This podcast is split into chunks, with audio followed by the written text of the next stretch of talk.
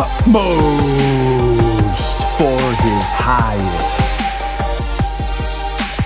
Bless the Lord! This is a glorious day to praise the Lord and read Utmost for His highest. If you want to follow along, you can go and join me by going to utmost.org. It's the September, the September 7th, 18th, His temptation and ours.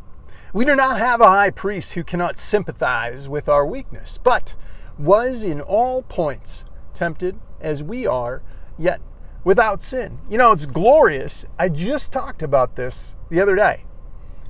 Jesus went through everything that we will ever experience, and yet he did not sin. Until we are born again, the only kind of temptation we understand is the kind mentioned in James 1 14. Each one is tempted when he is drawn away by his own desires and enticed.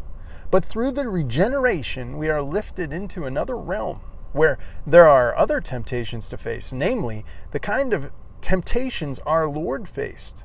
The temptations of Jesus had no appeal to us as unbelievers because they were not at home in our human nature.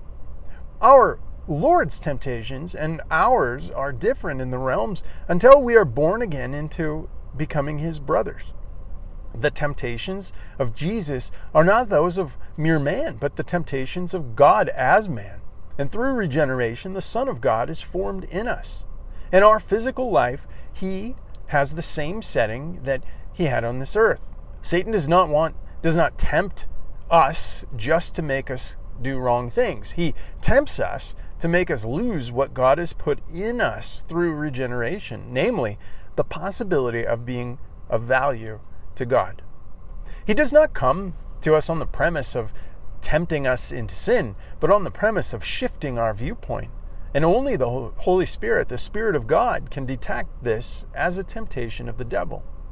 Temptations, they mean a task of possessions held within the inner spiritual part of our being, as a power outside of us or foreign to us.